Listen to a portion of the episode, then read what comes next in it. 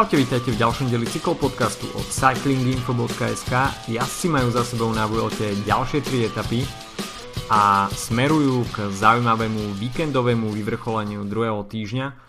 Takže o tom všetkom dnes od mikrofónu vás zdraví Adam, dnes bez Filipa. A poďme na to, nech nestrácame zbytočne čas. A čo sme mali možnosť vidieť v uplynulých troch dňoch, tak bol to taký mix úniku, GC uh, súboja a takisto šprinterská previerka, jedna z tých ojedinelých na tohto ročnom ročníku VLT. No a poďme na etapu číslo 7, kde sme videli veľmi zaujímavý priebeh. Už od začiatku etapy, kde sa dlho nevedel vytvoriť nejaký kompaktný únik a nakoniec sme mali možnosť vidieť veľký mix, ktorý sa objavil vpredu. Bola tu takmer 40 jazdcov a tým Ineos si tak trošku trúfol, že pustil dopredu takto veľkú skupinu, pretože v tejto skupine sa nachádzal napríklad aj Alejandro Valverde, ktorý v GC strácal 3 minúty, e, no a ten náskok čelnej skupiny e, v jednu chvíľu e, ohrozoval, dajme tomu aj červený dres Richarda Carapaza. Nakoniec však k striedaniu v červenom drese neprišlo, pretože vpredu sa samozrejme začalo e, s blížiacim sa cieľom poriadne taktizovať, ale e, ten e, veľmi početný únik, kde mali Kofidis a takisto Sunweb po štyroch jazdcoch, tak zohrával veľkú taktickú, taktickú partiu a bojoval sa samozrejme aj o body do vrchárskej súťaže v úniku sa objavil aj Sepkus, aj George Bennett z týmu Jumbo Visma, takže títo dvaja si dostali voľnosť na tento deň a boli zbavení povinnosti starať sa o Primoža Rogliča. Ale nakoniec sa títo dvaja si nedostali úplne v závere k slovu, pretože veľmi aktívna petica Guillaume Martin, Nance Peters, Alejandro Valverde, Omar Frail a Michael Woods sa dokázali odpútať na poslednom stúpaní dňa. Michael Woods takisto bral body na vrchárskej prémii tým, že preťal pásku posledného stúpania ako prvý s miernym náskokom, následne však bol v tom zjazde dobehnutý. A Alejandro Valverde pôsobil veľmi sviežo Jednak e, sa pokúšal o útoky už aj z tej e, veľkej skupiny, kde však nenašiel príliš veľké pochopenie a takisto to bolo niekoľko desiatok kilometrov pred cieľom, takže už táto myšlienka samotná pripadala trošku naivná, ale Alejandro Valverde v ten deň e, pôsobil veľmi sviežým dojmom a,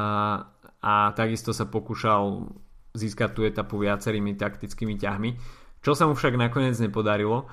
ale v závere to už bola viac menej lotéria, jednak e, tá etapa bola veľmi vyčerpávajúca a takisto táto petica e, tým, že to, e, tá spolupráca nebola úplne jednotná, úplne súroda, tak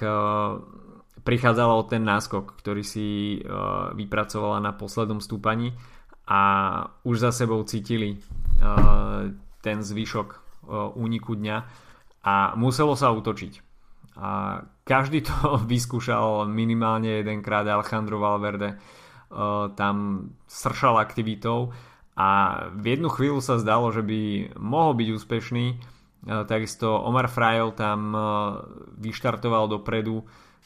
ten takisto v jednu chvíľu sa zdalo, že už už ten jeho náskok bude dostatočný, avšak bol dostihnutý na Michael Woods, ktorý toto zvládol takticky veľmi dobre, pretože po tom poslednom stúpaní už sa príliš do práce tejto skupiny nezapájal a viac menej sa zašíval vzadu, tak práve jeho útok, ktorý prišiel eh, v posledných dvoch kilometroch eh, sa ukázal byť ako skvele načasovaný a Omar Frajo ani Alejandro Valverde už eh, nenašli odpoveď na Kanadianov útok, takže Education First si pripisuje etapu na Vuelte vďaka Michaelovi Woodsovi a určite je to mm, veľké povzbudenie aj pre samotného Michaela Woodsa, ktorý tento rok nemá GC úlohy na Vuelte a samozrejme patrí k super domestikom uh, Huga Cartio a užíva si takýmto spôsobom posledné dni v drese Education First tým, že už avizoval svoj prestup do týmu Israel Startup Nation takže možno rozlúčkové víťazstvo pre Michaela Woodsa uh, s týmom Education First uh, v ktorom strávil uh, posledné no, dá sa povedať, že uh, vôbec celú svoju, svoju kariéru uh, vo World Tour, pretože uh, samozrejme začínal v Cannondale, kde sa tento tým postupne pretransformoval do, uh, do Education First, takže tým, v ktorom on uh, profesionálne vyrastol, tak uh, na konci sezóny uh, sa s týmom lúči a určite veľké poďakovanie celému týmu aj prostredníctvom tohto víťazstva. V GC sa počas tejto etapy príliš nezmenilo, aj keď teda dopredu do prvej desiatky sa dostal George Bennett vďaka tej časovej výhode z, z úniku dňa. No a takisto Alejandro Valverde poskočilo niečo, ale nakoniec vôbec neohrozil Richarda Carapaza v červenom drese. No a e, veci sa začali diať v etape číslo 8 ktorá končila na Alto de Moncalvillo. No a Primož Roglič sa predvedol v parádnom svetle a po tej nedelňajšej nie príliš e, dobrej anabáze e, s tými problémami s navliekaním bundy a následnou stratou e, si napravil chuť v etape číslo 8 a možno tá lavina kritiky respektíve polemiky o tom, v akej forme vôbec Roglič je po Tour de France, ktorá bola v jeho podaní veľmi náročná, nakoniec eh, mu priniesla aj pomerne veľké sklamanie. Eh, tak eh, otázka možno bola na mieste, avšak odpoveď Rogliča bola jednoznačne útočná a tým agresívnym štýlom jazdy, ktorým sa Roglič vyznačuje, keď má dobrý deň, tak eh, na Moncalvie to ukázal Richardovi Karapazovi a aj ostatným jazdcom z top 10 GC poradia. Veľmi zaujímavé tie posledné stovky metrov, keď sme tam videli viaceré útoky. Hugh Carty tam pôsobil veľmi sviežým dojmom, aj keď nakoniec sa teda musel skloniť pred Rogličom Karapazom a Danom Martinom a Alexandrom Vlasovom a prišiel nakoniec až pol minúty po nich. Ale útokom to takisto skúšal Alexander Vlasov, čo bolo veľmi sympatické vidieť, že vôbec nemal žiaden rešpekt pred týmito veľkými menami a chcel si pripísať etapu na svoje konto. No a Dan Martin zatiaľ pôsobí tak, že hoci limituje straty, ale vie celkom šikovne reagovať na nástupy tých najsilnejších, ale v závere to bol súboj Roglič Karapaz, ktorý priniesol skutočne veľmi vzrušujúce momenty a jeden nastupoval druhému viackrát, čiže videli sme striedajúce sa tempo a jeden nástup Karapaza, jeden Rogliča, jeden Karapaza, jeden Rogliča, až nakoniec ten Rogličov nástup bol definitívny a tú silu, tie vaty, ktoré tam predviedol Primož Roglič v záverečných stovkách metrov, tak klobúk dole, pretože tie sklony záverečný, záverečných pasáží boli veľmi strmé. Určite sa to tam jazdcom zapísalo do nôh. A Roglič tam dokázal predviesť e, ešte enormný nástup a e, dokázal na Karapaza získať 13 e, sekúnd plus cieľový bonus, čiže na Karapaza ďalšie 4 sekundy, takže o 17 sekúnd si Primož Roglič v konečnom dôsledku polepšil v GC a dostal sa zo 4. miesta na druhé s tým pádom, že okresal tú stratu na eh, Richarda Carapaza už iba na 13 sekúnd, čo samozrejme je hrateľné. Dan Martin, tak ten strácal, strácal po etape číslo 8 28 sekúnd, prepadol sa mierne Hugh Carty, ale stále je to do minúty. No a ešte stále celkom hrateľný je Enric Mas, ktorý stráca na 5. mieste minútu 54. Ostatní jazdci od 6. miesta do konca top 10 už strácajú takmer 4 minúty, tak to je už pomerne veľa aj vzhľadom na to, že nasledujúce 3 dní nás čakajú dve veľmi ťažké horské previerky a myslím si, že tie odstupy do GC sa na konci druhého týždňa ešte zväčšia a druhý rest day už budeme mať viac menej vykryštalizované, kto, sa,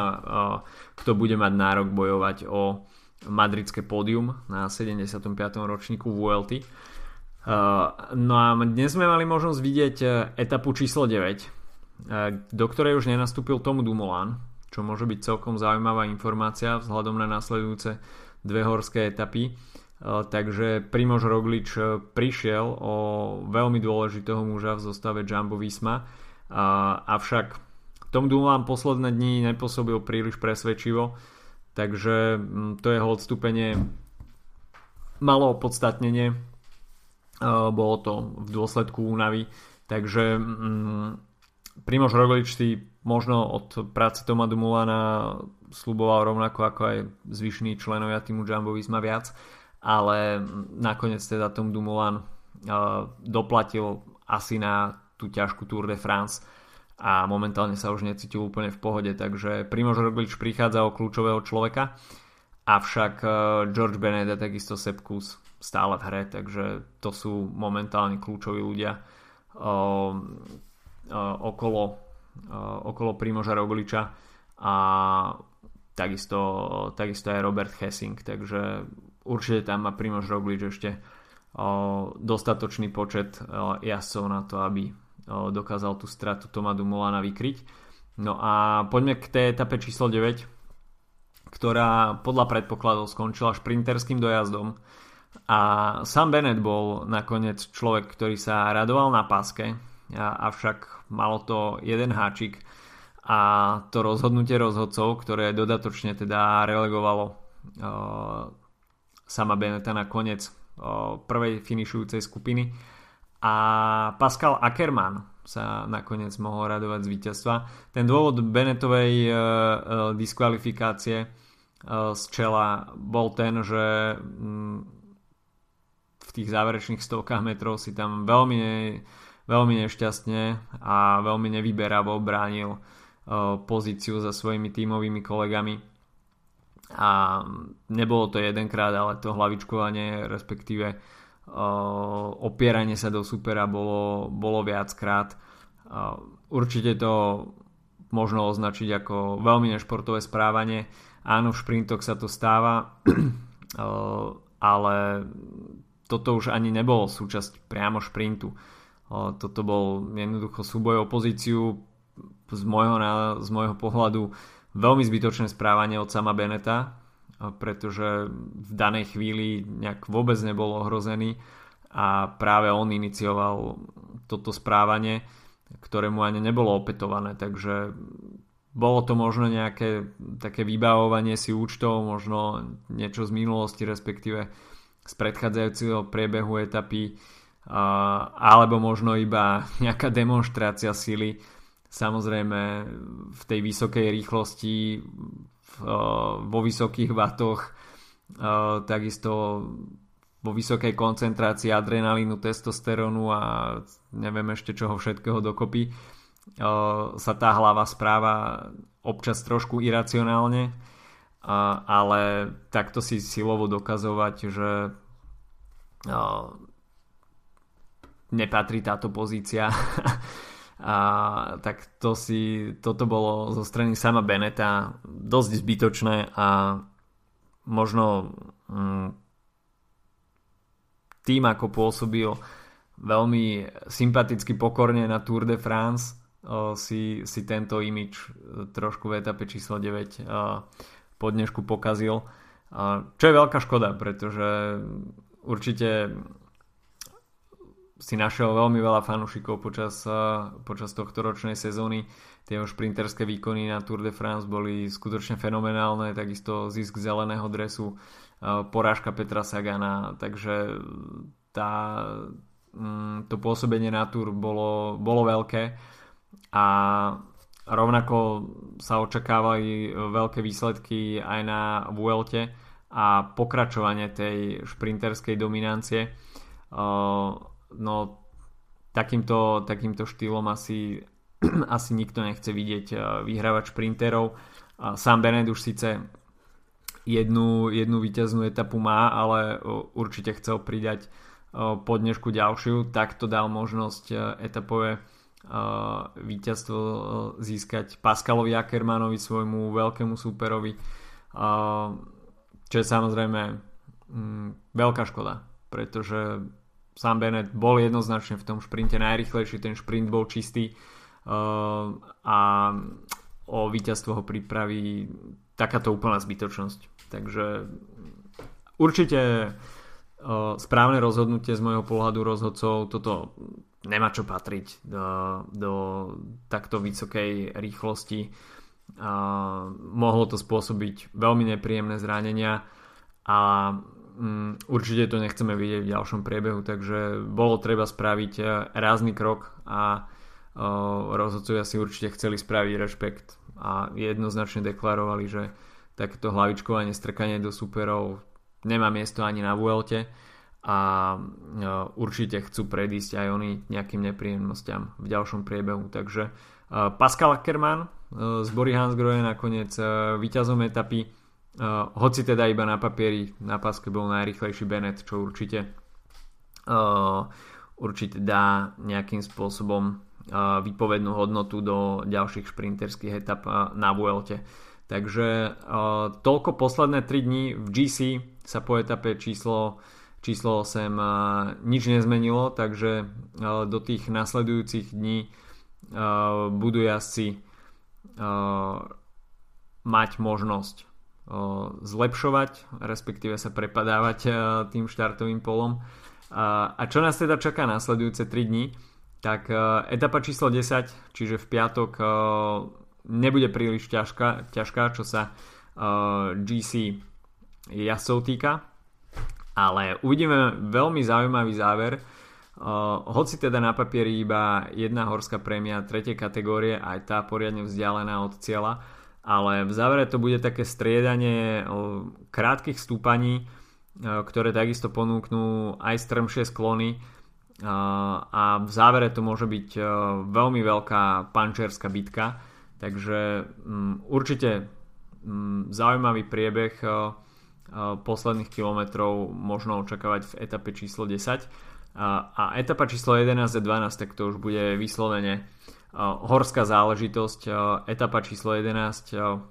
finish na Autodela Faraponna, stúpanie, ktoré má dĺžku 16 km, priemerný sklon 6,2 predtým budú ešte nasledovať 3 horské prémie prvej kategórie a štartovať sa bude v podstate hneď do kopca na prémiu tretej kategórie Auto della Campa. Takže 3000 nastúpaných výškových metrov, čo sa možno uh, oproti Giro zdá byť uh, niekde až možno polovičná hodnota, ale uh, tie záverečné tri stúpania v podstate sa pôjde stále hore dole, hore dole a finish na Farapone určite mm, ponúkne dostatočný priestor na to, aby sme videli časové, tvorbu časových rozostupov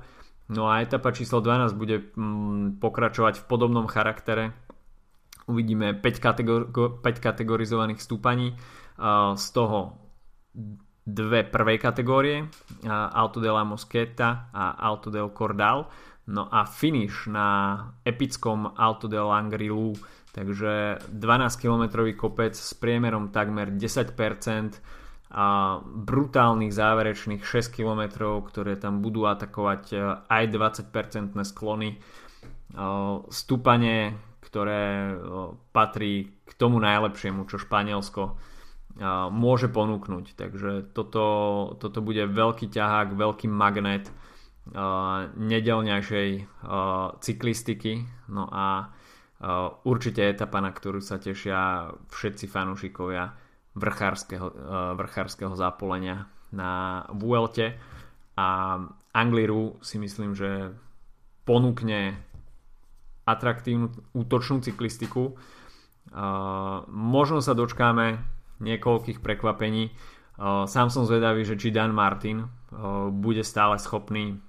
odpovedať na útoky konkurencie a možno práve táto dvojkombinácia Faraponna a Angliru v sobotu a v nedelu nám poriadne odokrie tú hádanku, ako budú rozdané karty do 3. týždňa.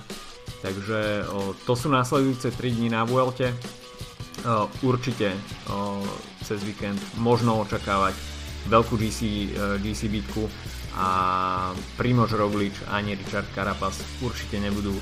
sa chcieť prezentovať v zlom svetle. Takže počujeme sa opäť v pondelok počas rest. Majte sa zatiaľ pekne. Čau čau.